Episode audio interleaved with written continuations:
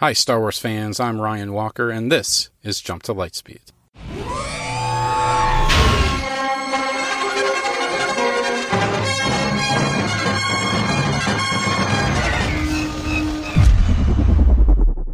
Welcome back, Star Wars friends. Well, the time has come for yet another installment of Wookieepedia, Wookieepedia Wednesday. Wednesday. That wonderful time of the week when I let the random page button on Wikipedia decide what to talk about for this episode.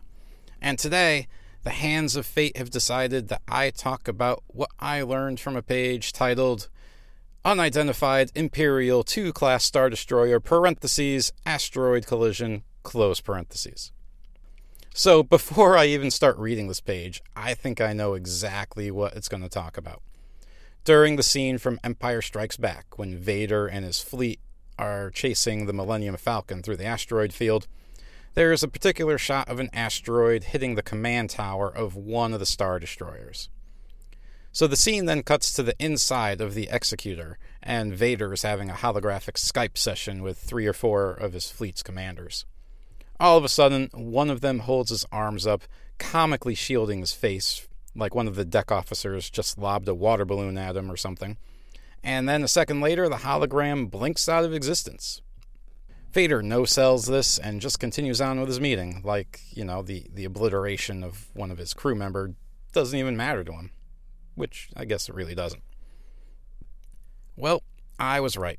And that is pretty much what this article says. Now, there's two sides to a lot of these Wikipedia pages.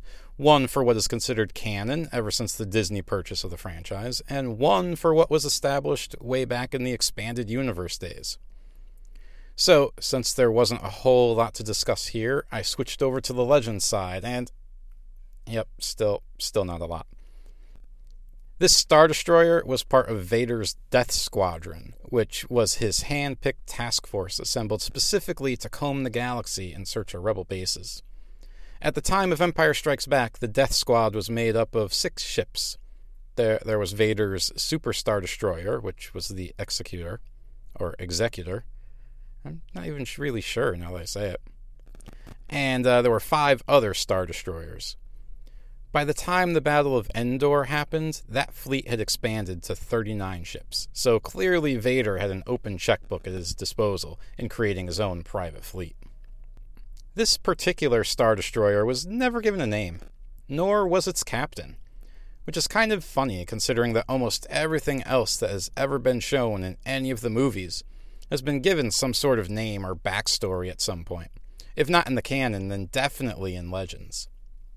Maybe they'll do a book like From a Certain Point of View, just for Empire Strikes Back, and in that book the story will be told. But for now, he's just a nameless captain of a nameless ship that Vader clearly didn't care too much for, even though theoretically, as a hand-picked officer and ship, it was probably one of the better ones the Empire had to offer. Now, in the movie, it's not totally clear what happens to the ship, but evidently in both the novelization and the junior novelization, they go to great lengths to state that, yeah, this ship with no name is totaled as a result of the impact. The last little bit of information here is, is just a description of the military complement aboard. So this unnamed Star Destroyer, we, we know, contained six TIE fighter squadrons, uh, a squadron defined as loosely a dozen starships, so there, there were seventy-two TIE fighters aboard.